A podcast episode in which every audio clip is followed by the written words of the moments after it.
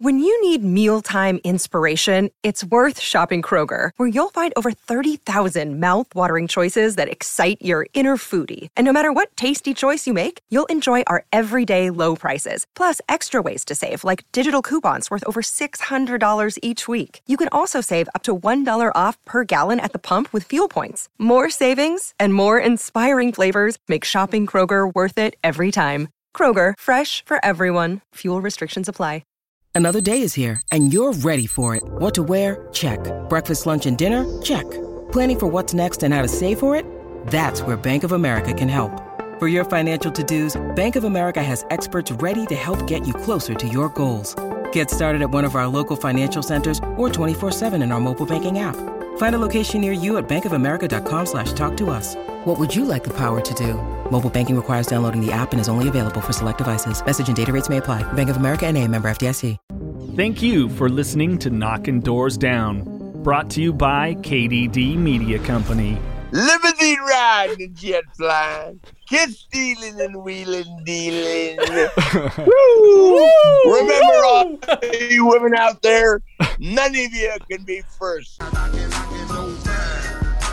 This is Knocking Doors Down with your host Jason here. Background of addiction and some uh, abuse uh, issues, and uh, with the mission of uh, taking my uh, life experience and helping those of you out there listening to overcome any and all adversities you're facing. And of course, my devastatingly handsome, fabulously tattooed co-host Mikey Naraki. What is going on, people? Well, we got Ric Flair today for you guys on this episode, and it is phenomenal. Wheeling and dealing. And you'll hear not only Ric opens up about the death of his son Reid, his alcohol abuse, which of course led to him being in the hospital going into a coma, and also we coined a new phrase, get yourself a Wendy, because he talks about the love of his wife, Wendy, and um, how much it's meant in saving him. That's right. Yeah, I need to find myself a Wendy. We all need to get ourselves a we Wendy. all need hashtag find yourself a Wendy. Well, eh, we're going to get right into Ric here in just a second, but don't forget you can go to the Carlos Vieira Foundation.org website, order those 5150 energy drinks at a discounted rate, with uh, all sales benefiting the Carlos Vieira Foundation and its three programs the Race for Autism, the Race to be Drug Free, and the Race to End the Stigma. All right, Ric Flair for everyone. oh my gosh, Yeah. it's Ric Flair. I'm gonna get this technology shit down. Oh, oh, man. Holy shit! My shit. stepdaughter going into the FBI. Normally she has to be at my side, but I've done I've done a couple of these recently, so it's all good. Oh, oh right on, man. Damn, it's Ric Flair. Do I need do I need do I need my Rolex on? yes, please do. Please do. Let's see it, man. Okay. So I, well, hand to me. Just I got my wife here, Oh, my, my manager, my agent, my controller, Oh, there you go. my my everything. everything. Okay, should I wear that one? or you Oh, want the yeah. other one? yes. Actually, That you should works. mail that to me, Ric. I got to get a better look at it. Okay, I'll do it. Just, uh, shoot a shoot a message over to my uh, agent. Do I do I need these two, or are we just cool without them? Oh, you do it. You you style and profile however you wish, good sir. I'll, I'll, I'll be I'll be just natural today. Natural. Oh, man. Well, uh, Ric, this is uh, this is such a huge honor for us to speak with you. Man, I didn't sleep. No sleep. problem. I didn't sleep. I'm talking to Ric Flair. Yeah, it's Ric. I, I'm still in shock that he's here too, man. This All is crazy. Well, well, let's Now, get. hey, hey, a lot of people are. Uh, oh, we are hanging out with uh, Ric Flair, Mikey, and uh, Ric. I just got to tell you, while we're recording this, tomorrow is my 42nd birthday, and if you had oh, told wow, congratulations. Thank you, sir. If you had told six year old Jason that, uh, you know, at some point you're going to have a face to face with, um, sorry if I get emotional, one of your heroes, I wouldn't have believed it. And so this for me is Oh, just thank you very much. amazing. I, I I'm, probably. I'm honored to be here, guys. I'm I'm very honored you guys asked me to be part of it. So, yes, sir. Absolutely. And I'm Ric, if I to go. must, don't you can, ask me anything you want. perfect, All right. perfect. I gotta say, I've always been a fan of you myself. I love Ric Flair, but when you did your pep talk for the 49ers, that just set it over. I love this guy. I love this guy. Yeah, they ran me out of Charlotte after that. It's all right, man. The Bay Area will welcome you right on in. Uh, And I- I'm down. I'm down here with the Falcons now, so it's okay. Uh, all right, all right. There you go. So, uh, Ric, I want to kind of, you know, we do, do of course, want to talk on on your struggles, and we're glad that, um, you know, you've gotten on the other side of the the health concerns. But I really want to dive back into uh, to Little Ric because, uh, you know, you have you have an interesting story. Some folks may not know that, uh, you know, you were adopted. um, Aug- March 18th, born February 25th, adopted March 18th. And what were your folk, your adoptive uh, parents like? Uh, your your father was a doctor, the right? best. Yeah, they were the best, and I, I I feel bad that they were depicted as not been anything less than the best in my 30 for 30. Everybody's got a different take on it, but you know, I'm the only one that knows. I'm the only one that lived there. My parents were great. Mhm. and I them not seeing me play football was a legit or wrestle in high school track and field that often was purely a logistic issue, which of course that gets left out. I went to high school 300 miles, starting as of January of my freshman year, 300 miles from Minneapolis. And my dad was a full time practicing physician. My mother was the uh, head of uh, public relations for the Sir Tyrone Guthrie Theater, which was the biggest contemporary theater in the Midwest at that time. They worked. Hmm, Yeah. And it just wasn't like they, they could just blow out of town on Friday. Sure. And uh, because back then, when uh, my dad was OB, OBGYN, and when a woman had a doctor, she had her doctor. Yeah. Mhm. She didn't have one of 10 guys in a group Sure. that was on call. You know, the doctors were responsible uh, for their patients individually, and even though they did have partners later on, still it was just uh, it wasn't the thing where you just uh, you know, the guy on duty took your calls and took your deliveries and surgeries and all that. So. It, it, my dad worked worked his ass off, and that's the- one of the reasons I weren't there more often. Yeah, I was. Wa- actually- wasn't because Go ahead. Sorry, Ric. I was gonna say I don't think they were crazy about sports like I was, hmm but that had nothing to do with them. Uh, you know, um, you know, being part of my life. There was no cell phones back then, and Right. you know, I talked to them once a week on a pay pay phone, and it, it was just different. You know, when you go away when you're 15 years old, you know, things are gonna change in your life. hmm That had, their uh, their relationship with me was was was great. They took me everywhere they could possibly take me as a child, and uh, we were very close. We just went our different ways. Usually, it happens when someone goes off to college. It happened when I went off to high school. So, hmm Yeah. but it was a school I had to go to because I was had brought on some problems to myself even as early as fifteen. So. Now, was that the uh, the incident of uh, uh, getting the liquor at the liquor store?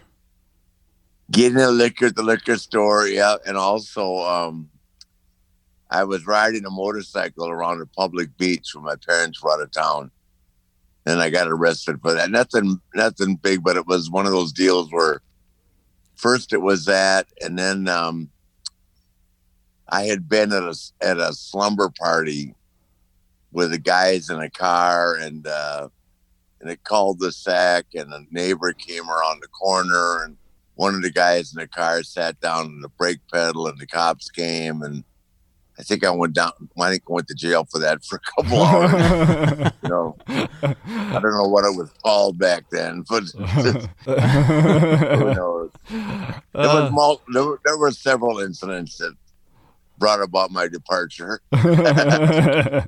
so obviously, you know, it sounds like your folks had a great work ethic, which uh, I mean, Oh my God. you're legendary for that. Do you think seeing them, and even though there wasn't maybe that much time, I know for me, my father was a uh, owned a trucking company, worked incredibly hard, and that even though I didn't have a lot of that time, I still carried that work ethic. Do you think their approach really had a big impact upon you?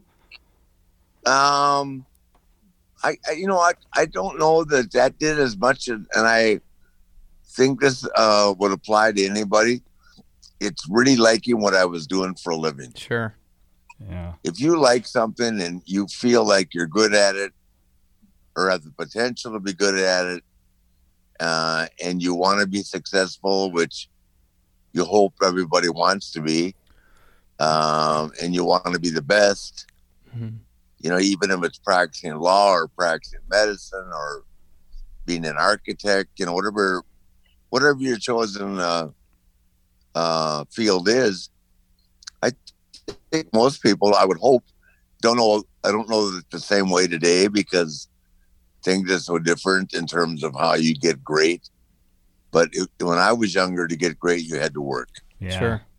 and if your name was on the marquee you had to be there 104 fever torn rotator cuff cracked c5 in my neck i mean i went to work Jeez. but i'm not the only one so but Right. Yeah, which I wanted that that that C5 in my neck was rough, but I never missed a night. I would I would just they put me in tag matches where I just stood there, but you know, I it wasn't because I wanted to go.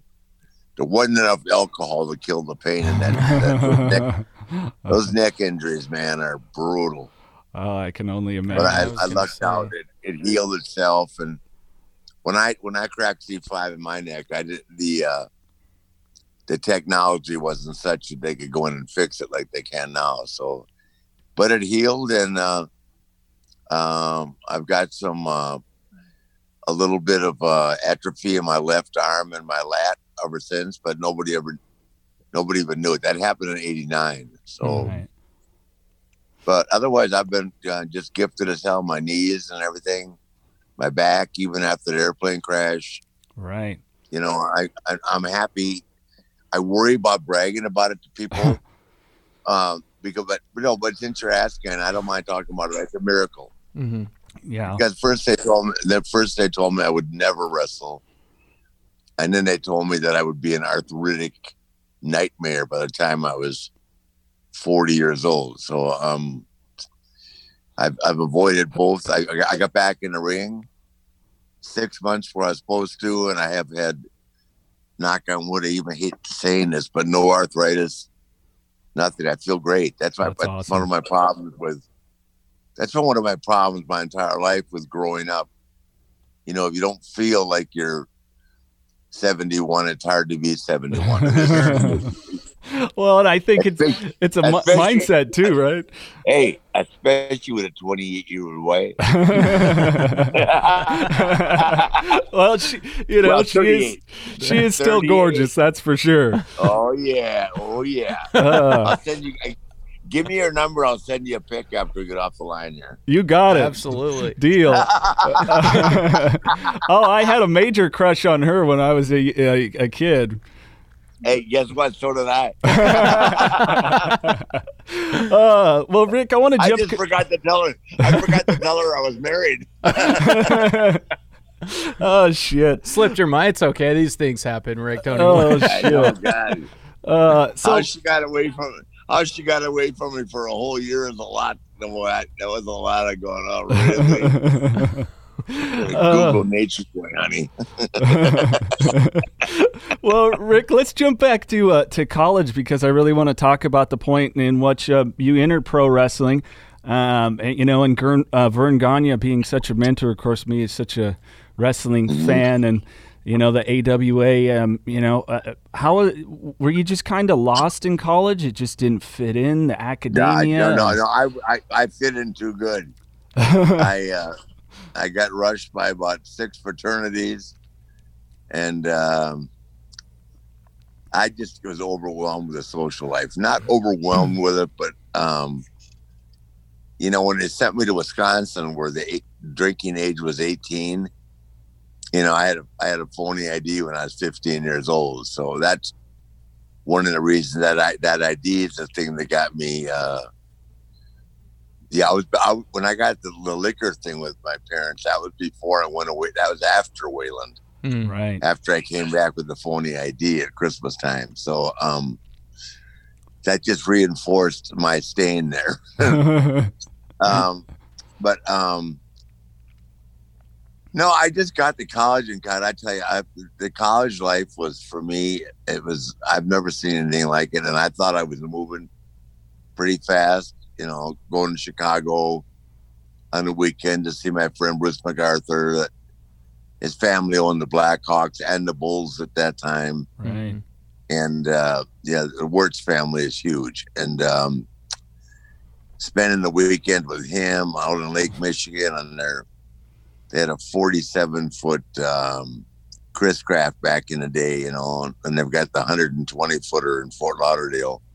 But hanging around with Bruce and all our, my friends that I made in private school, it just changed the whole tempo for me. I I wanted to play college football and um, was going to Michigan. I signed a letter of intent, and the my academic advisor would write me a letter, would not write a letter saying he thought I could, uh, what's the word, uh, predict a, a, great, a GPA that would be allow me to play. So my second choice was Iowa. I went and spent a weekend with Eddie Podolak.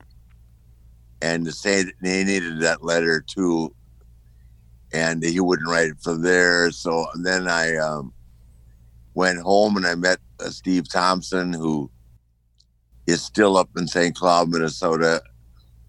Had been recruited to play. He was a year older than me. Was playing football in Minnesota.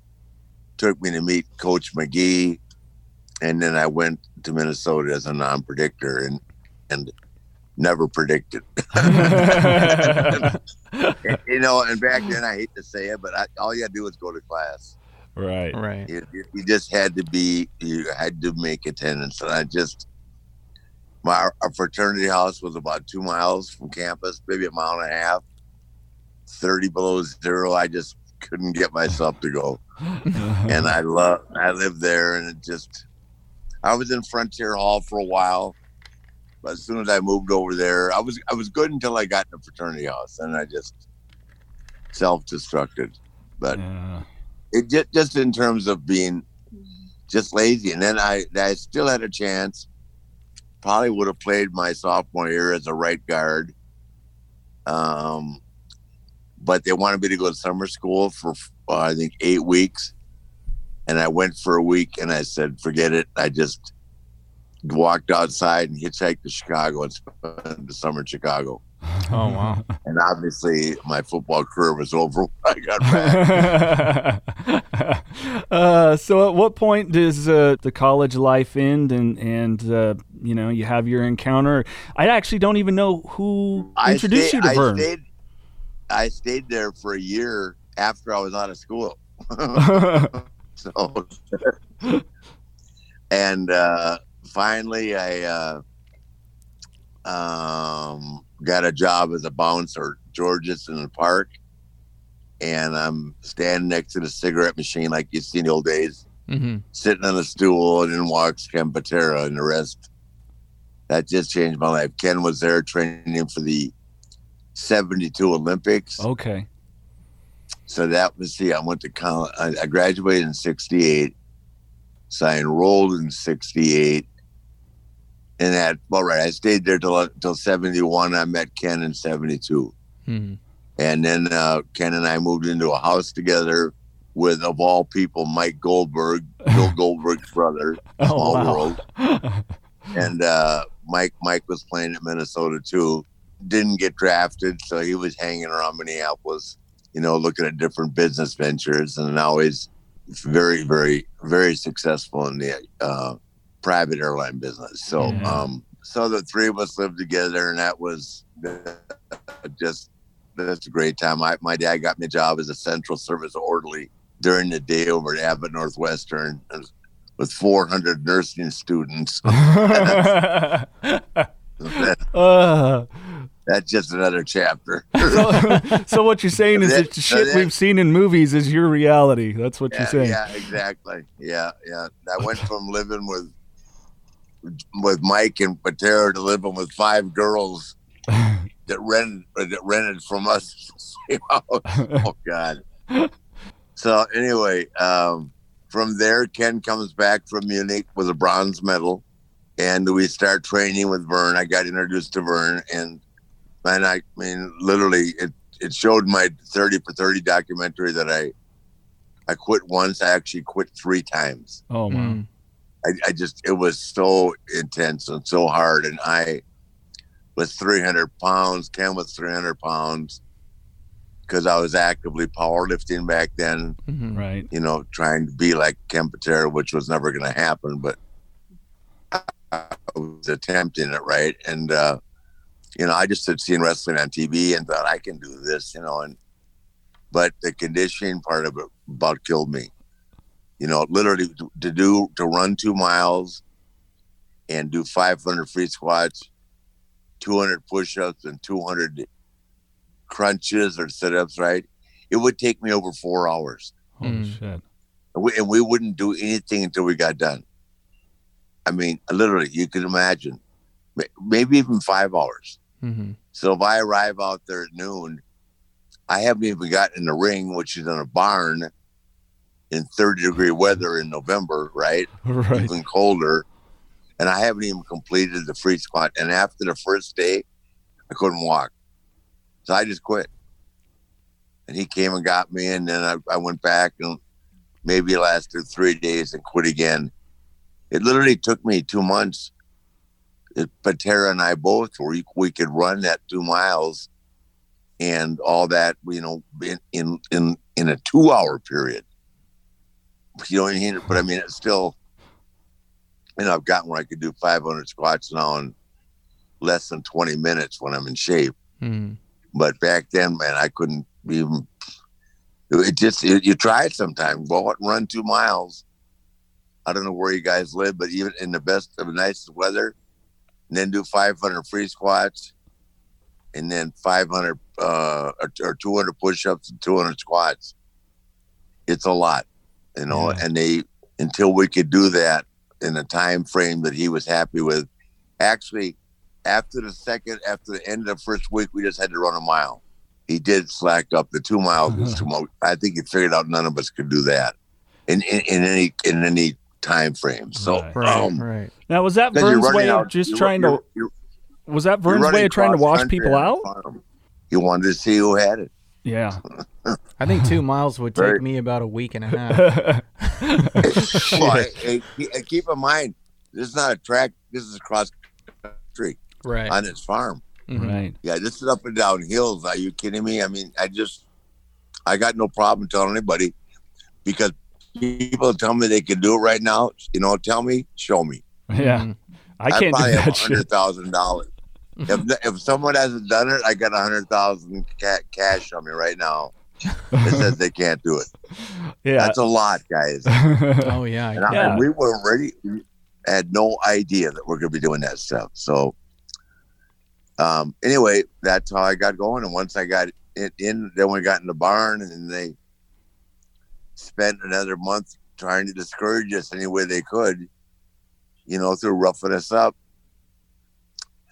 And then finally, the last month we spent and uh, started to learn a little bit, a little bit about wrestling, and then it wasn't like it is now.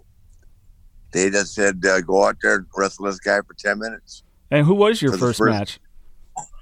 George Gadaski, Mhm. Okay. te- ten minute draw.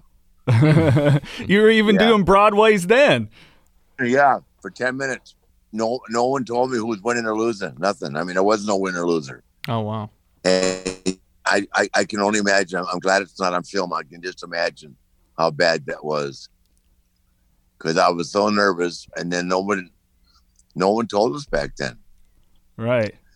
So you know, it wasn't until maybe six months that I was there that you, people started, you know, saying, "Going to win, they're going to lose, do this, do that." They just back then he just believed that you had to go out there and, you know, with the idea that you might get your ass kicked, you might not, you mm-hmm. know, where you were thinking to yourself, "Can I hang with this guy or can't I?" You know what I mean? It's a different way to start out in the business, but if you think about it, how many guys could do that now? yeah. Not many. Yeah, I mean it's such a you know a, uh, that development system um, that goes on, especially for the WWE now, where it's so hands on, and to me, almost uh, you know it's it, it, you know as a as someone that grew up loving the business, worked in it for two and a half years as a ring announcer and, and TV commentator here in in California for a company. It's it's almost disappointing because there may not have been a nature boy Ric Flair had that system been the way it is now. Yeah, well, they, don't mi- don't misunderstand me. They train hard and they condition really hard, Yeah. but they're, they're not there to break you like they were with, with at, in my age group and with Mike. Gagne was there to break you, to see if you had it. You know what I mean? Right. and I, I, I, I totally would discourage that formula now because it's not, um, you know, it's that'd be like um, we we we're being trained like we're getting ready for the UFC. Right. Mhm. Does that make sense? I mean, Yeah. literally, that's I mean, and those kids, I mean, down in, in Orlando, make no mistake, they work hard, but they're not broken to the point of, of, of being discouraged. They're they're uh, the good the good things they have are reinforced, and if the trainers and they're you know some really good trainers down there, Terry Taylor, Right. um, Norman Smiley, of course, Shawn's there for the expert group or the highest level. So they really have some good opportunities and good trainers. Sara Del Rey is great. But at the same time, they're there to train them, uh, uh, to encourage them, and uh, to look for the best and look for the strengths. They're not there to discourage them Right. and and we went through that large time frame of discouragement but that was the way the business was really hard to get back in when i started you didn't just walk in the door and say hey i'm ready to wrestle you know what i mean Yeah. Uh, who else well was n- Go ahead. uh, n- not not with verne gagne you didn't Right. put like that Who else was in that with you? Because Ricky the Dragon Steamboat trained with you. Was there any other He- he- individuals? he, that was a year he was a year after me oh, he was a year after you. Okay. but, but he was part of that whole thing. He was uh, um, in the building. Verne had moved to a building, uh, which I just saw the, a little bit, where we, where we went up and down the stairs carrying a guy on our back and that. Yeah. Yeah, no, no. We I was in the camp head of that. I've done that when I was there, but I didn't do that as much as the we did the outdoor two month the mile run and the free squats, which Ricky did. You know, the, they all did the 500 free squats. That was just a prereq- prerequisite. But um, yeah, Ricky Steamboat. In my class was Kaz, the Sheik Hmm. um, Khosrow, um, who only weighed 180 pounds. Then Jim Brunzell, Oh wow. Ken. Patera, um, Jim Brunzell, Ken Patera, um, Bob Bruggers, who uh, played for the Chargers, the Dolphins, and was a a three sport uh, University of Minnesota athlete football, basketball, and baseball Holy shit. at the university. So he was a phenomenal athlete. Um, Bob was also in the plane crash with me, and it right. let it didn't paralyze him, but he could never he could never do anything. I don't even think he could play golf again, which Oh damn. probably had to bother Bob the most. Um, but uh, and Greg Gagne, yep, the class that but a Steamboat was with Bob Slaughter, Sergeant Slaughter, the, Yeah. the class after me. Yeah. But we did it. We did do- do some of that stuff in the building. But I thought the stuff in the building was a lot easier. That, that outdoor training, man, in, in Minnesota in November, geez, the absolute shit, huh? yeah, absolute. So, Ric, where is it? Jumping off a hayloft. what point is it where you know you're in your wrestling career and you know the nature boy persona you know starts to uh, to develop of course you know people know that y- y- and you've mentioned it not being the original nature boy but was it pre the pre- plane crash or was it after when you came back After the plane crash. I was the nature boy, but I just didn't have a name before the plane crash. Uh, and I was and I was still pretty heavy. I was 270 when the plane crashed, and I went down to 180. Right. and right I never went. I never went back over. Uh, I think the highest I got was 240 after that. Mhm. yeah So a lot of that was the look and everything that I got that from Buddy, but uh, there only was only one Buddy Rogers. I, I got to know Buddy a little bit, but he just you've seen pictures of me look like a million dollars. And really, what made Buddy famous was, aside from the fact that he was very difficult to do business with, was his look. And uh, Buddy was the first guy to do high spots. Really? You know, one tackle, drop down, you know, all that. Remember? Yeah. And he did the strut. And, uh, and I wrestled Buddy. I wrestled Pat O'Connor. I worked with all those guys. But uh, yeah, Buddy was. Um, he dre- I got he dressed immaculately. I got that. I got that from Budrow. Even though I like nice clothes before that, it really seeing him and the difference between him and the other guys and their look and how he carried himself. That really was very motivational for me. So after the the plane crash and when you you start getting back in the ring, is that when you're first finding the success as well as the excess kind of starts, or was excess prior to all that? Excess was prior to all that. Excess was probably started as in, in college. If, we're, be- if we're being honest. yeah. Well, I can relate. I did college for seven years, Ric. I'm very familiar. yeah, I know. Well, I was in high. I was in high school for 13, so don't feel bad. oh shit. Uh, so what what point is it that then you know you're out on the road, you know, enjoying the excess, but I always was curious with you because I know for me with my addiction is that um, you know I grew up not really having a comfortable home life, but even in adulthood, been through a divorce, two kids, I still don't really feel as comfortable with myself as I am when I'm working. You know, I've been in broadcasting for 20 years. It- you know, was it hard to just kind of come home, settle down, uh, you know, or, you know, did, did well, that that that you just said something that people don't. Realize. I didn't go. I didn't get to go home. right. We didn't go home back then. Even in the territory, before I became world champion, Monday you're home at two in the morning. Uh, you leave at two the next day. So you sleep, you work out, you have lunch with your wife, you see your kids for two seconds, and you're gone. Jeez. And you're working. And then on Saturday and Sunday you work twice. Right. You drive. You drive three thousand miles, sometimes more that week. And I did that uh, from '74 until um, until I won the world title in 1981, and then I started flying everywhere. But I mean, I was telling someone the other day that I could be in. Uh, this was actually a, a, a week when I was a world champion. I was in Auckland, New Zealand, Sydney, Australia, St. Louis, and back in Tokyo, all in seven days. Holy Goodness. shit. Yeah, that's a lot of drinking and and a lot of fun. and a lot of and a lot of fun. A lot of women, you know. Good Lord, Uh, you make friends all over the world. Space Mountain got its title for a reason. yeah, yeah. I don't remember any of that. no, but I mean, that, you know, that's the way, and they, uh, you know, that I guess they have figured out a way to compute it. I, I, I traveled more than any other world champion. Uh, only two that probably traveled as much as me were Dory and Jack yeah.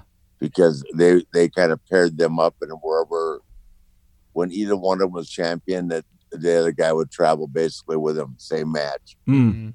um, because there just weren't a lot of contenders that could wrestle an hour. And Dory and Terry, uh, I mean, Dory and uh, Jack Brisco had such a, you know, such a marquee name. The two of them just coming into your territory was a big match. Now Crockett's territory had a lot of big individual stars anyway, but you know, most territories didn't have a guy that wanted to wrestle an hour. And the rule was either you win an hour or you got beat. So a lot of times I'm wrestling guys that really nice guys and with ability, not not always great, but they're not ready to wrestle an hour, and it's a long night with a, with someone that's not ready to wrestle an hour. So it's you know I I think I drank to celebrate. I think I drank from frustration. I think I drank uh, just because I was having fun and I found someone to drink with and if a guy if I was traveling with someone, you know, that was used to staying at the eight Days Inn, he was staying at the Marriott with me. You know what I mean? Yeah. And uh, it just, um, you know, I just I just had fun. I mean, it, I didn't have time not to have fun. I loved being a world champion, but the first time I had it, I wasn't ready. And I, I think I was frustrated with my lack of uh, experience and what I, I thought I was ready. And I was so thrilled when they said you're going to, you know, become the world champion. But then I went out in the road wrestling guys that didn't have the kind of experience I had because I'd been groomed with Wahoo and Paul Jones and Mulligan and Steamboat right. and the Andersons and all these wonderful characters and wrestlers. And then on my first night out, I'm in West Palm Beach with Charlie Green, who was just a, a journeyman guy, and, and all fairness to him, a good athlete, but he'd never wrestled more than 15 minutes in his life. Yeah. Mm-hmm. So I was frustrated. I drew I drew well in the Carolinas. I drew well in Texas and St. Louis and in Japan and Oregon I did. But I mean, a lot of the smaller territories I didn't draw that well in. And, you know, you're wrestling, you know, the guys look to you, the guys in the territories think, oh, wow, Andre the Giant's coming this week. We're going to draw. Everybody's going to be sold out. Oh, the world champions coming this week. We'll, we'll be sold out, right? Because Andre and I would go in at a week at a time, never together, but, you know, that's where, that's where they booked Andre. Right. And, uh, which is one of the reasons Andre drank so much. I mean, he just never had any peace aside from the fact he, that he traveled like I did, but he, you know, Andre couldn't go anywhere without, you know, being recognized and without having people bother him. So, sure. Yeah. no, but I just, I drank and I had fun. I mean, right up to, right, right up to the end, right before I got sick, I would say to Wendy, she said, why do you like drinking? I said, I don't know. I said, but if I was up at the country club, it would be success. I would be, it would be acceptable, right? Right. But sitting in the bar wasn't. Does that make Does that make sense? Yeah. That was the rationale I was trying to sell her. As she was shaking her head, walking out the door. Okay, I got to buy this bullshit. yeah, he's just trying to he's just trying to buy a membership of the country club, and he doesn't golf. he wants to sit up there and drink. Uh, Wendy said, "We're not joining the country club for you to drink." what was it like drinking with Andre? What was that like? Oh God, it was the best. Oh man, I But can it, was, imagine. it was it wasn't a competition back. You didn't think of it like that. He could just drink Oh, I can Yeah. imagine. Goodness. two and a half gallons of wine in a 130 mile trip, Oh, one town to the next. Oh Jesus!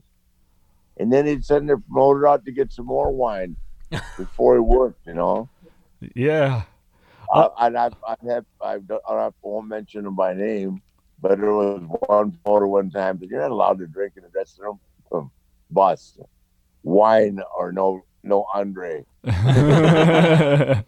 uh, speaking of the road, who are some of your favorite road uh, partners riding the roads? Oh, I had, I had so much fun with uh, Arn Anderson and Tully and JJ, Barry Windham, um, Terry Taylor, Ted DiBiase, Hennig, Bobby Heenan. And later on, uh, it, you know, in, with Evolution, I had fun, a lot of fun with Hunter and Shawn and Randy and Dave. We didn't all travel together, but we, you know, we'd be out in groups sometimes, not the whole, not the whole group at one time, but yeah, I, I, I don't think I've ever not had fun traveling. You know, Yeah. uh, a hundred hundred would spend more money on food than I would spend on booze. Right? uh, so, well, he's a huge dude. I know. I've I met him one time, and I was like, we're Ah, about the yeah, same man, height, and I was like, eat. holy shit. li- literally, I don't know if he eats steak for breakfast. I'm sure he does, but he could eat it, that, that I would see at least three New York strips a day. Holy goodness. Uh, and, and I've seen I've seen him eat uh, a thirty piece tuna sashimi plate. Yeah, I mean he eat loads up on protein. yeah. Huge.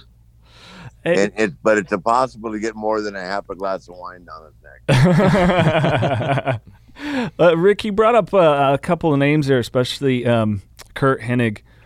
What was it like? You know, I mean, w- you know, we're obviously touching on your um, struggles with alcoholism for you know very very long time and the the effects. But what was it like for you losing friends like a Curt Hennig, and there's been so many others for the the drug related matters. Um, and, and Well- did, did you see it? Did you recognize it, or was it something that was kind of they did a good job of hiding? Or No, no, the drugs were prevalent. I just, uh, you know, once again, I'll go back to my parents. My dad just told me, I, I won't mention any names, but I, I was in the business literally in Minneapolis for a week. And they found that my dad was a doctor, and I had three different wrestlers ask me to get speed right? Oh wow. from my dad. So my dad wrote two scripts and looked at me and said, I'm writing this. This is the last one I'm writing. This was the first week I was in the business. Holy shit! He said, I don't know, I don't know who these guys are. I don't know if they're your friends or not, but uh, I'm not in the business of writing scripts. Yeah. So, um, as a matter of fact, he may have just written one. The one stands out, but I, I, I had at least three requests. So then my dad was a doctor. Everybody, you know, I, I didn't. I didn't. That was my my entry level into uh, you know people getting prescriptions and all that. But I guys, I oh what I I'm not bringing up his name because you mentioned it, but someone I had a lot of fun traveling with was Roddy Piper. Yeah. Oh yeah. I can't leave Hot Rod out. But, um, yeah, no, I, no, I saw everybody doing everything. I, I just didn't do it, and I, I literally have been at parties where I just said, guys, I, you know, uh, you know, don't don't put me in that situation because I won't I won't roll with it. yeah. Mm-hmm. So you know, if I'm going to come, I can go. But you know, I don't do do whatever you want. I just not doing it. I drink, do whatever you want me to do. I mean, I'll do whatever I want to do, but I don't snort cocaine. I don't take uppers. I don't take downers. That's it.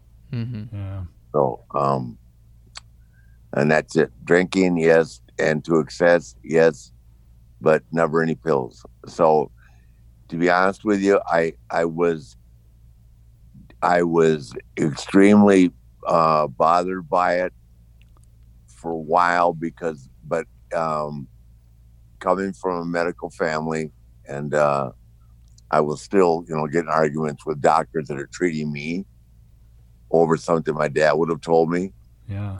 you know, in detail would explain to me and that, um, you know, and I'll argue this with any therapist that have. It's a whole different addiction, drinking and pills. Yeah. Yep. Whole different, whole different level of safety too. Same would apply to steroids.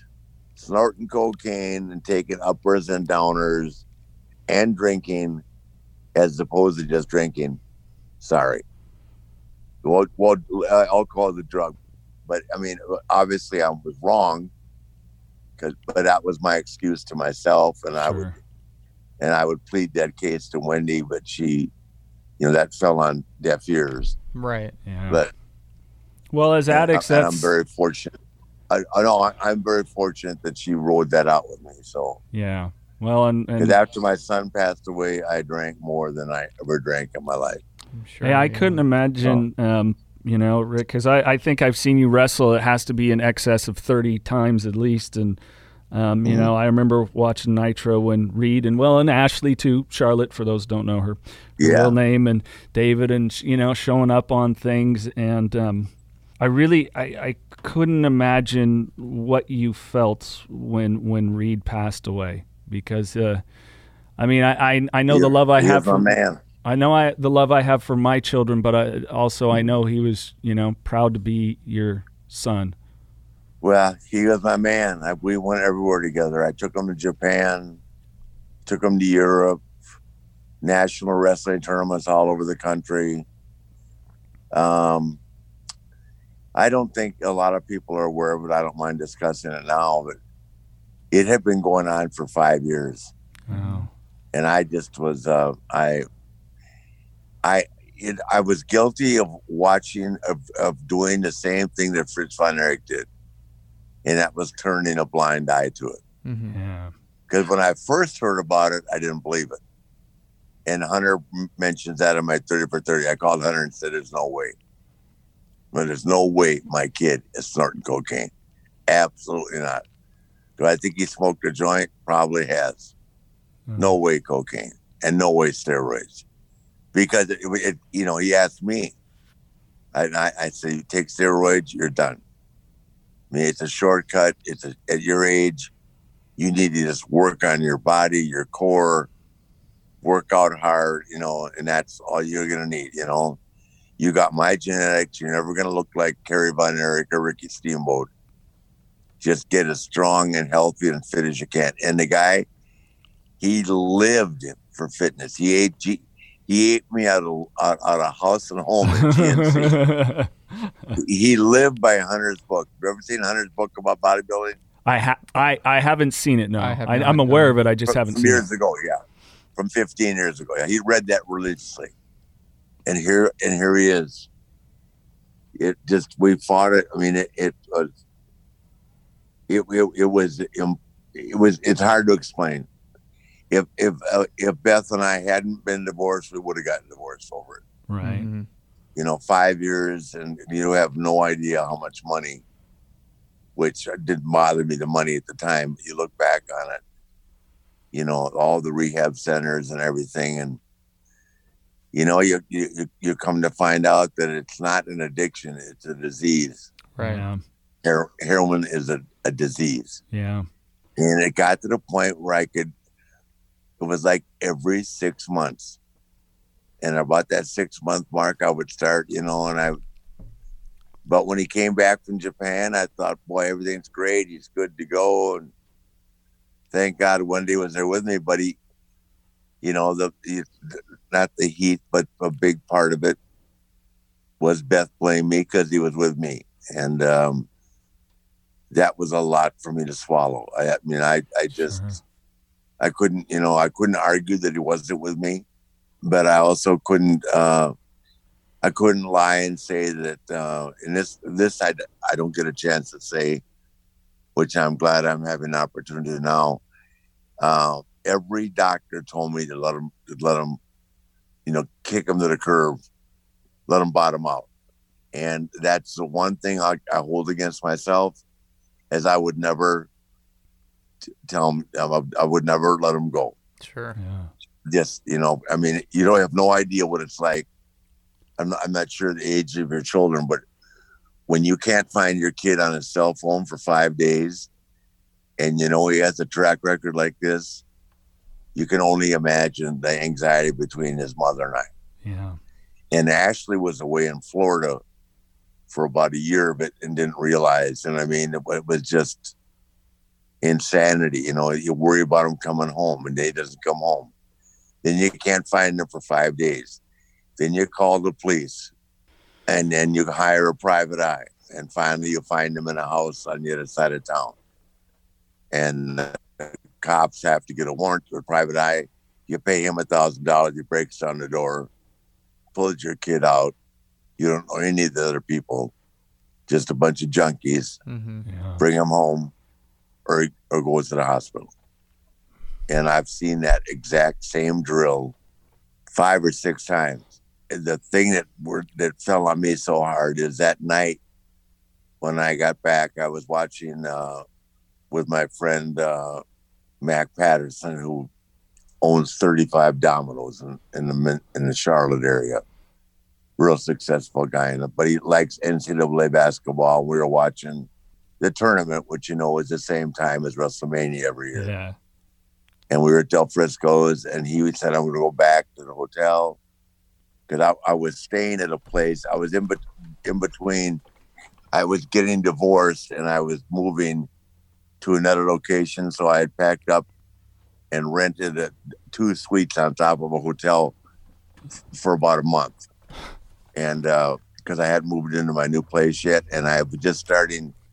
Um, I think Wendy did I've been dating about three months then or four months. No, no, God, and yeah, at the end of twelve. Well, about six months at that point. Okay. And so Wendy had come to Charlotte. We were going to go to an independent show, um, two independent shows where the guy was going to pay Reid a thousand a night. Money wasn't the issue, right? We're going to go together. Then we're going to fly from there to New York for WrestleMania. Ashley's going to debut on NXT. And I walked into the room and he was, you know, just kind of acting like I've seen him a hundred times. So I laid him down in bed, and I, I came back. I said, "Wendy, I said, this is I, this is it. I can't. Um, you know, I'm not going to call the police because that it becomes, you know, right all the whole world's upside down. Yeah. And they've they've done it for me five different times. Check them in under an alias. Uh, once we had to helicopter him across town, and uh, and it was my fault. I made the call. I said, "Well, just ride it out, and in the morning I'll just tell him that, you know, he's got to figure it out on his own. I can't do this anymore." And I went in to wake him up in the morning, and he was gone. Shit. Yeah. So you know, d- should I have called? Uh, I don't know anymore. Yeah. I, I I I battled that guys for for years. I, I'm And he was talking. He wasn't out cold or anything. He was just you know mumbling, talking, and between Del Frisco's and there, he got on something. It's a thousand different theories. but if somebody came to see him, he, he snuck out, right. whatever. So, but you wake up to that, and then you got to figure out how to make it through the day, right? And then you got to figure out. And the only way that I could figure it out was to drink. Yeah. Yeah. Well, Ric, we we had a gentleman on one of our episodes that um, he got really into it with me on on my use, and he said, you know, your your addiction, your disease, it's um, you know, I mean, he really broke me down. It's a it's a coping mechanism, and you know, I can um, I can just hear the hurt of it, and um, you know, thank you for sharing that. I know it's it's a challenging and No, and no, hard I thing I don't about. mind. I, and I'll I'll be sad talking about it the rest of my life. Sure. But here's the thing. Um, I don't know that. Um, you know, I don't know that. Um, that you know it was ever going to change. Yeah, You know what I mean? I mean, the hurt never goes away. The change, the hurt, the blame. Um, I'll take I'll take the blame. You know, I'm the one that brought him back from Japan. He wanted to go to WrestleMania so bad. You know, to see Ashley, we were all excited. And yeah, Wendy, Wendy is so respected by everybody. It was, she loves going, and it was just uh, one of those deals. I just, I mean, I literally, I I started drinking it that morning, and I didn't quit until I went to the hospital in 2017. yeah. It it wasn't a discussion every day. It was a discussion every day for three years, but then it it gets away, and you get away from it, and you know, there's always going to be somebody that'll bring it up once or twice a week, and then you relive it, and then something will come along to remind me of it, and it's just it's a hardship I would never wish on any family. Yeah. Not at all. Um, and you know, yeah. some of our listeners have definitely, you know, faced it and so hopefully they know that you being uh, so open and sharing that that they're not alone and and you know, life does and has to, no, to move just- forward. you and- just you, you don't you run out of excuses and run out of reasons, and wonder uh, wonder you know to to guess which was the right or wrong thing to do. You know what I mean? I, yeah. uh, It's one of those no-win scenarios, I would think. that and there isn't for a family either you know i had a friend uh a lawyer big time in charlotte who is uh he and his wife were very close. And the year after their daughter died in a car wreck they were divorced. And i always thought to myself i fell back on that thought when it happened to Reid because it's very tough to coexist if there's if there's a way to try and blame it on the other person. You know what i mean? Yeah. So, uh, and obviously, I'm the it, it, it happened on my watch, and so I'm responsible. But um, I also was responsible for being his best friend instead of being his father. And by that I mean, you know, all these doctors. I want to see. I'd have to see it them practice that in real life to believe they can do it. But kicking him to the curb and, and you know, what if I found if I found him on a street corner, I'd have killed myself. Yeah. Yeah. Does that make sense? Yeah. Yeah. Yeah. Someone had called me and said they found him in an alley, then how would I have dealt with myself? Yeah. So Well, Ric, just- it, um, is it, I, I I was wondering if you would share it because I think it's a touching thing of of what you left with Reid in his casket and what Vince McMahon did for you. well, um, I gave him my Hall of Fame. You talking about my Hall of Fame ring Yes, sir. from 2008? Yeah, that's all. That's all he wanted to be. And um, are you talking about replacing it? Yes, sir.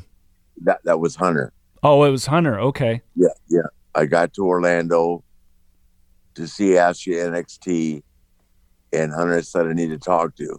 And um, I, I didn't know. I thought maybe you know something was wrong, and uh, pulled in the back room, and he had uh, my 2008 ring from when I retired as a uh, singles performer Mm-hmm. Um, he had it engraved, and it, it's the only one I wear now. The other one, um, I don't wear that much. Um, and it said uh, Reid Flair Oh, man. with the date. So I've got that. Yeah, I love it. That's awesome. can't put a price. Can't put a price on that. That was that was Hunter. I mean, it was yeah, it was a big deal. Yeah, and that that uh, love of friendship, you know, when it transcends business, is um, that's invaluable. It is, guys. You have you have no idea. You know, it's like there's nothing you can't. um And I'm not saying it because she's sitting here, but if I had been with Wendy in 2013, I'm sure I would kill myself. Uh, I don't mean with a gun. No, I don't mean with a gun. I Yeah. just meant I, I would have, I was, I was really lost. yeah, Yeah. And and she was there. Some Someday she'll write a book. I'm not worried about her being rich when I'm gone. She'll be rich. She writes a book about her taking care of me. Hell, I, I want her to go on Cameo now and, and charge five thousand dollars for a two minute short story on Ric Flair. oh, Yeah, I. Everybody knows all the dirt she did. they want to know how you survived it. And you're on Cameo now, right? I am, yeah. you are. Yeah, I saw that. Oh shit. I just got two while I was talking to you. Want to take a pause? Go ahead and do it real quick. uh, uh, no, I paid those babies out, man. They're fun, but God, yeah, the people are so nice. That Martin's a great guy. Uh, Yeah. No, um, yeah, no, I'm just lucky. I have Wendy, man. I mean, yeah. between that and staying in the room with me, staying in the room 31 days of ICU and never left. Uh, that You know, woman. telling doc, t- telling doctors what's up yeah. if she didn't like what something was going on. Yeah, the only problem was that is that she was she was just a practicing lawyer. Now she's a practicing physician. no matter what the doc, no matter what the doctor tells me, if doesn't, if it doesn't fly with her, it doesn't work. I gotta find We're myself a Wendy. We're we're we're we're, we're, we're arguing over my uh, my my, my testosterone level as we speak. hey Ric, I She likes it. She likes it down in the low twenties. One that's not even alive. I think we've uh, coined a new phrase. Yeah. Get yourself a Wendy. Get yourself a Wendy. Yeah, I yeah. need a Wendy. Get yourself a Wendy, right? That's that's a new Jeez. phrase. We are we are going viral with this. Get yourself Hey, a Wendy. tell? Hey, let me tell you something. If I had had Wendy when I retired from the business as my agent and manager, God only knows where I'd be. Jesus Christ. I mean, she has learned it all, man. There ain't nothing gets by her. yeah. well, it's pretty. Zero. Uh, hey, uh, She, Ric. even- she even gave me my own credit card. Oh Lord. Amer- American Express Wendy. She got a black card with no limit. Oh Nice. She got me. She got. She got me a training card with a two hundred dollar limit with my name on it. Uh, she knows you well. yeah. Thanks. Thanks for jumping on, guys. oh shit!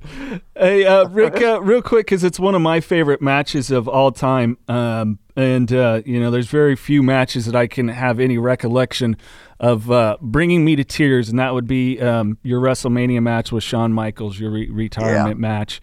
Um, wh- what what did that that you know mean to you as a performer on that grand stage? and, and with you know for me people always go greatest in-ring performer i go Ric flair shawn michaels i don't know flip a coin depending on the match you know what, what did that mean to you Well, first of all, it meant the world to me. I didn't realize how big it was going to be. You never do till you walk out. I didn't even know if Orlando was going to be like. I thought, I'm going to retire in Orlando. That was a so-so town for me. I was there a lot with Dusty and all that, but you know, you know, when when that, when this falls on you, for me, everything with wrestling is real. yeah which has been a problem my whole life. The Hall of Fame to me is my Hall of Fame, and I don't care what it says, it's the greatest retirement weekend. And I've got friends in the Football Hall of Fame, basketball, baseball. I don't think anybody's had a weekend like that. If you look at it in the entirety, yeah I talked way too long on my induction speech, but then to have that moment with Shawn, and I didn't know the fans would be like that with me. And then Raw the next night. I mean, who gets that in the business? Yeah. yeah Really, who who does? yeah And uh, I, I I was lucky enough to, and uh, you know, I, I I've admitted this. I have no problem admitting it now. I would have never gone back to work if I didn't need the money. right but I was, um, you know, I was eligible for my retirement at 59. That's the year I retired. Mm-hmm. But I, but paying three people alimony at one time, you know, it, it, it, it literally it was killing me. yeah Yeah. And so, and so to go to get, to get a big pay, to get a big payday, uh, to, to work uh, 58 days a year, I, I did it. But I, I hate myself for it. I've told Vince that after they have that send off, um, it was just because of you know, I, I just financially I needed to get, I needed some cash coming in because I was going through anything that I had in retirement like like crazy. right yeah that's so, um, but those, those- are bad decisions I brought on myself. That is, I, I can't blame that on anybody else but myself. yeah well and that's just, just thankful that just just thankful that Wendy came along yeah well, did. we're thankful she did too. Uh, but it's you know you do mention the, the the the TNA stuff, which actually I was showing Mikey the other day. He had never seen it. Your work with Jay Lethal, which Yeah, I, that know, was fun. uh, It was. It was so great. It- you know, and that's the thing I always uh, that that why Ric Flair had me right here in my heart every time was because Yeah.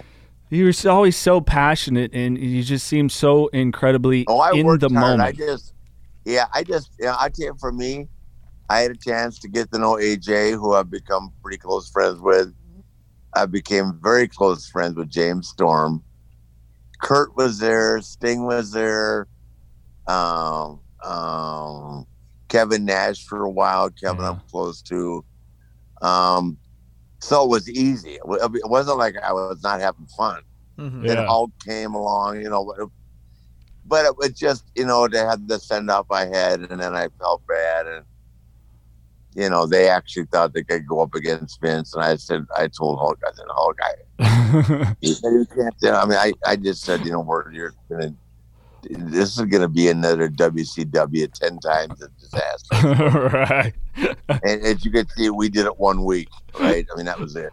Yeah. So okay, but I, I've apologized to him since and told him that, you know, I realize not that he holds it against me because he's, he's not like that, but you know, you never like to disappoint someone that's done so much for you, and that would Yeah. be the entire family, my whole career. The McMahons have bailed me out of shit, and they've been there. And uh, I'll tell you something else that I was telling Shane on Monday night his dad FaceTimed me, even though I wasn't awake because I was in a coma. FaceTimed Wendy literally almost every day with Mark Carrano Wow. to see how I was doing. I'll be damned. So I mean that that's at the end of the day that those are the kind of things that you think Yeah. of later in life.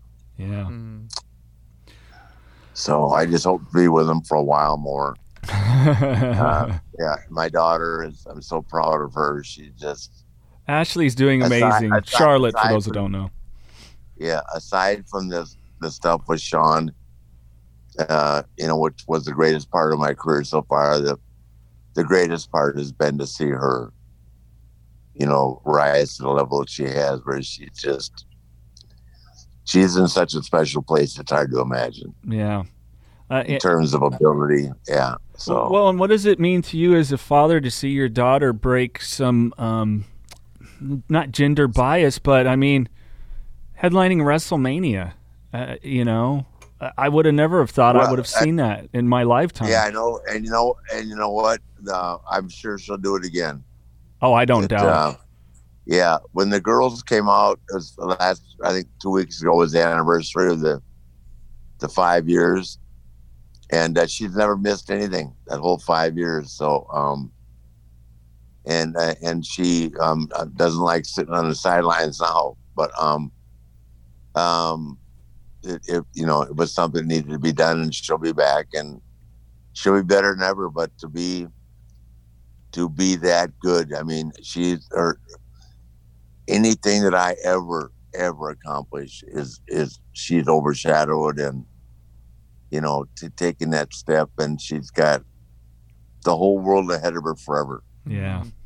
Yeah. Couldn't be happier for that. And and you know, guys, you can look at it and say, well, that happens. That it doesn't happen in our business very often. No, because there's so Yeah, many that have got- tried. Yeah, and and for me to still be here with her along that road, that never happens. Yeah. Yeah. You know what I mean? For Wendy and I to get to go see her at events, and you know, uh, Wendy's got a place at Rosemary Beach, and they came to visit us there, and you know, those are the things. And Wendy's got one daughter left who will be home. We uh, we got so Wendy Wendy's over here bringing her tears to her eyes. All her girls are gone except for one. Oh man. So, um, yeah, one's going to be at Gainesville this year. Uh, one's going to UF. Uh, her son's at Auburn, and the one that's going in the FBI will graduate in May, and then she heads towards uh, Quantico. That's So, awesome. and then the little one, the little one will be here. Summer will be with us, I and uh, then she's she's she's ready to kick ass now. So she'll be the next Wendy. Uh, I love it. So Ric, after you got out of the out of the hospital, um, you know, and sobriety seemed like the only necessary thing to do. Um, did you ever get involved in any sort of programs, AA, NA, or was it just the support of Wendy and loved ones? No, I just had to quit drinking. You either figure out you can't do it again, and then, like me, you try to talk every doctor in the world into a reason why you can, Yeah. and they all go, "Yeah, you can have beer, a beer, a beer." okay, well, that's no fun. so, uh, and then, and then actually, I went a whole year and like sixteen months, never had anything. And then Wendy had, uh, we got married at Rosemary Beach. It'll be two years, the 12th of uh, September. All right. And at the wedding, I had three glasses of champagne. And I went upstairs, I had an anxiety attack, Mm. thinking I was going to die that night Oh, from shit. drinking the champagne. So, you know, now once in a while, here are the exceptions to the rule. When I get to go to the SmackDown or Raw, I will have a couple of drinks, beer, beer, wine, right? hmm If I see Charles Barkley, I for sure am going to have a couple of drinks. oh shit. Uh, and and Wendy, about once every three weeks, she has what we call her wine day. That's his specialty. oh, oh, I dig it. I can't tell you any more about that. Oh man, uh, Mikey. anything else for Miss Flair before we get to some rapid questions? I was gonna say, let's get to the rapid questions. All right, Ric. We've got some uh, rapid questions we're going to throw out here to uh, wrap up for you. Uh, if a movie was made about your life, who would play you? Who would you like to have play Ric Flair in a biopic? Uh, I like Mark Wahlberg. Oh yeah. I like Um, Bradley Cooper. Yeah, I like Bradley. Well, she said it was McConaughey. I've never met him, but of course, I yeah wouldn't be thrilled. But um, you know, it's it, uh, the Wahlberg character is so, you know, Mark. I've only met Mark a couple times, but he, he he's a pretty aggressive type guy. You know what I mean? Yeah. uh, um, yeah, but any of those guys, I'd be flattered. Um, it's got to be a you know a guy that, that knows how to you know lay it down. Oh, yeah. yep.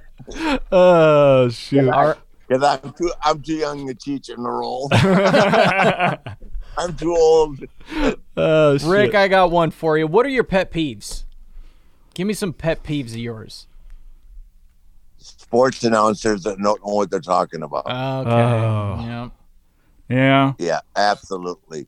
If if if these guys that that have, you know, I mean, I'm not going to list their names. There- There's three of them that drive me crazy, but y- you know, I really feel like you have to have done something, something athletically, in any way, shape, or form, to comment on the decline of people's skills Sure. Yeah. or, uh, or to decline on or this age stuff. I mean, I really, I really struggle with the guy that goes, oh, and I'll give you Roger Clemens as an example, right? Oh man, Roger's throwing in the low 90s now. He's done. The next day, Roger has 20 strikeouts. Does that make sense? yeah. Yeah. like yeah. I, I'm really, I've only met him once. I loved him. He, he treated treated me like a million dollars. I'm really hoping that Tom Brady kicks everybody's ass this year. That would be a I pretty cool Tom story. I, I hope he does well. I hope Jimmy Garoppolo does better. But you know, that's just me speaking. Not gonna happen. Uh, Porn star Jimmy, forget it. Porn star Jimmy G, baby. Porn star Jimmy. shit. Oh, I love it. Uh, speaking of, I do. I I do like that handle.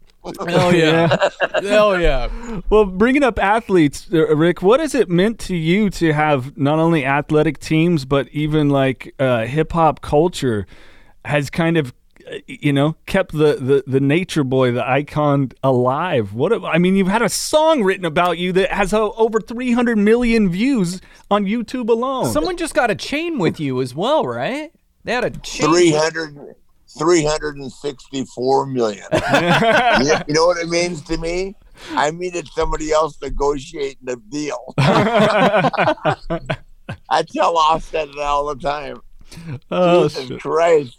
I didn't realize how I didn't realize how YouTube works. a little bit of royalties on that one huh Right. No shit. oh Oh God. Now all, all all that all that Offset has done to me is you make me spend a hundred grand more in jewelry to keep up with them. oh but shit. uh, no, all, all those guys. I, I talked to Snoop, you know, a couple months ago. He just, you know, when Snoop on my thirty for thirty said I had such an influence on their culture. Those are the kind of things you can't buy, put a price on. You know, Sure, sure. When he get when he get inducted in the Hall of Fame and he talks about all the guys and he ends up by saying, "And I can't leave my brother out, man." The guy that brought so much to our culture, and I'm, you know, it it it for all the things I've done wrong, I just I'm so glad that I made those guys happy. Sergio Brown, limousine ride, jet flying, we did that stuff with with Sergio and it was with the Colts and you know, and from there I've, I've talked to the Falcons and 49ers. Um, probably going to talk to the Falcons again this year. Just love sports, love the athletes. Um, you know, there is no color in my life. Does that make sense? Yeah. Yeah. Yeah. yeah no color. I, I, I never thought about it, never seen it. Mm. Um, and I just, um, I just want everybody to be happy. yeah. Absolutely. You know, and, and as someone that's seen it all, the, the the highs and the lows, I think it's just really important for everybody to just just say, guys, hey, time out. Let's just let's let's just love each other. Yeah. Because You really, know what I mean? life- life, life's too short. yeah, life can be absolutely way too short. Amen to that. Yep. I, I feel Yes. you. I know for me, I had to do a lot of amend making, and I, you know, it's like listening to uh, Jr. on his uh, podcast with uh, Conrad. Um, Yeah. uh, which we're going to be advertising this episode with Conrad actually on Jr's uh, podcast and um, Oh, something to wrestle with. Like With Jr. Bruce, yeah. Yeah, with Bruce. Yeah, but what Jr. said that for me has stuck with me is, um, you know, after his wife Jan passed and those kind of things that occur is Mm-hmm. leave the baggage at the door. You talking about anything negative? Yep, yep. Any of that yeah, stuff, course. carrying it, there- harboring there's it. no, there- there- there- there's no time for it. Mm-hmm. There really isn't. You know, when you when you've suffered, and you know, I was with uh, Jim when he met Jan. Really? So I was there the whole. I've been. I was there for the whole thing. I saw it develop, and then them start dating, and uh, was very close to Jan, both of them. You know, I couldn't wait to see her every year at WrestleMania.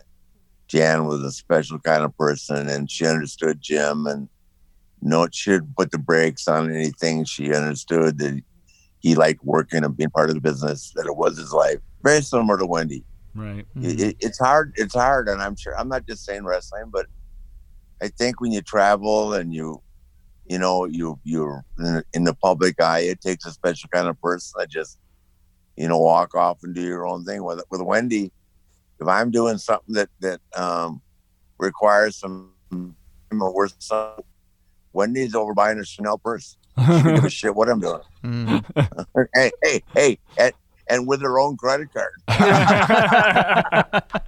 Hey, you want to talk?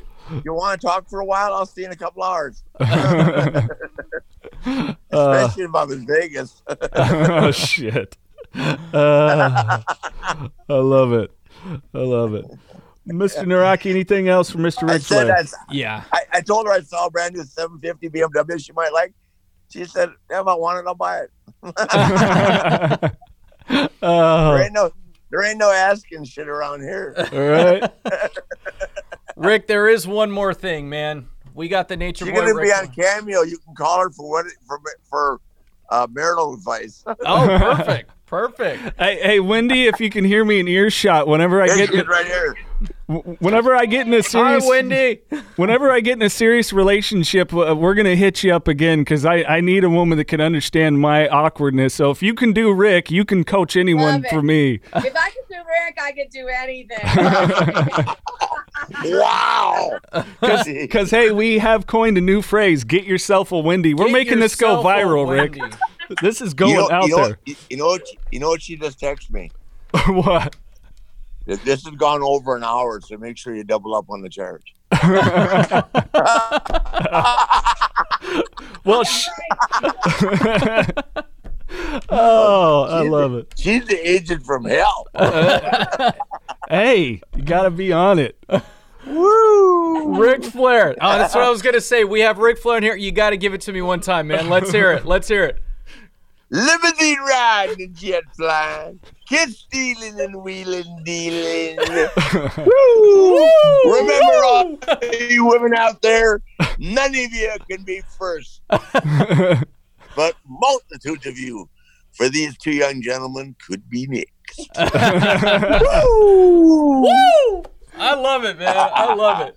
Uh, I don't think we can do anything more. I think on that note, uh, Mr. Ric Flair again. You know, like I said, tomorrow I turn 42, and um, I can't think of a cooler birthday present. And you know, I've been such a fan of a Oh, long, thank you. long Hey. time, and Hey, you're just a kid.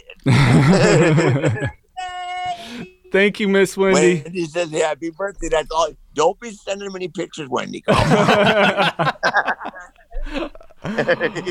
Uh, you guys take care, okay? Thank All you so much for your time, Ric. thank you, Ric. Any more questions you want? Go ahead, ask me something serious. I know what you want to know. Never mind. Oh, Are we talking about the I Rolex gave you still? a free one. Are we talking about the Rolex still? I'm trying. You got it right here. Yeah, there it is. Yeah. All right. Oh shit.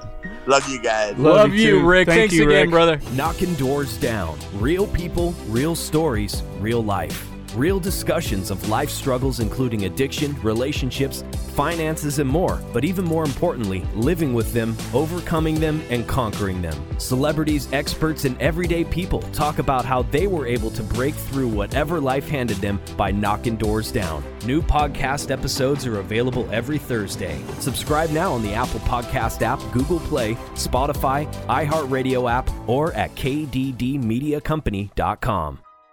Woo! The nature boy himself, Mikey. What a fun interview, man. I love that guy. Yeah. That uh, guy was dope. He was just, you know, really just, he- was like stoked to be there, you know? He was really in the moment, just having a good time, just doing it. Yeah, it was a real pleasure and honor to speak with uh, one of my all-time heroes, the legendary Ric Flair, and have him uh, share his story and be transparent. Uh, you know, so for anyone that's out there maybe struggling, if you you know got something good out of that for sure, because uh, man, what a life he's lived. That's for sure. Well, not to mention, I'd be as happy as he was too if I had a Wendy. I mean, shit. Hashtag get yourself a Wendy. Well, folks, we got many great more interviews coming your way. And uh, don't forget that uh, you can subscribe to us, of course, on Apple Podcast app, Google Podcasts, Stitcher, Spotify, or by going to kddmediacompany.com and click on the podcast link. So we appreciate you all very much. Thank you for listening and uh, spread the word. Don't forget to follow us on social media also by searching Knocking Doors Down. Anything else, Mr. Naraki? Yes, find yourself a Wendy. Everybody have a good one. On that note, keep knocking doors down.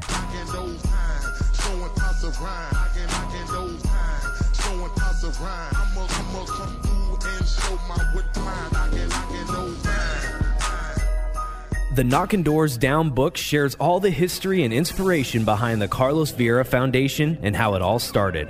All proceeds from the book benefit the Carlos Vieira Foundation's Race to Be Drug Free campaign. So, what's that all about?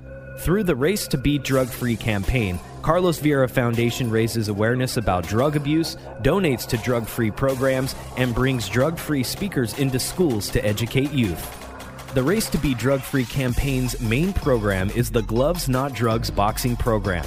This program is completely free for kids between the ages of 8 and 17 to learn discipline, strength, respect, camaraderie, and the art of boxing and Brazilian Jiu Jitsu. The program was created to keep kids off the streets, out of gangs, and away from drugs. For more info and to get involved, check out carlosvieirafoundation.org. This podcast contains the views and opinions of the Knockin' Doors Down hosts and their guests to the show. The content here should not be taken as medical advice. The content here is for informational purposes only, and because each person is sharing their unique perspective, please consult your healthcare professional for any medical questions. Views and opinions expressed in the podcast and website are our own and do not represent that of our places of work. While we make every effort to ensure that the information we are sharing is accurate, we welcome any comments, suggestions, or correction of errors. Privacy is of the utmost importance to us. For those wishing anonymity, people, places, and scenarios mentioned in the podcast have been changed to protect confidentiality at the request of certain guests. This website or podcast should not be used in any legal capacity whatsoever, including but not limited to establishing standard of care in a legal sense or as a basis for expert witness testimony. No guarantee is given regarding the accuracy of any statements or opinions made on the podcast or website. In no way does listening, reading, emailing, or interacting on social media with our content establish a doctor patient relationship. If you find any errors in any of the content of this podcast or blogs, please send a message through the contact page. This podcast is owned by KDD Media Company.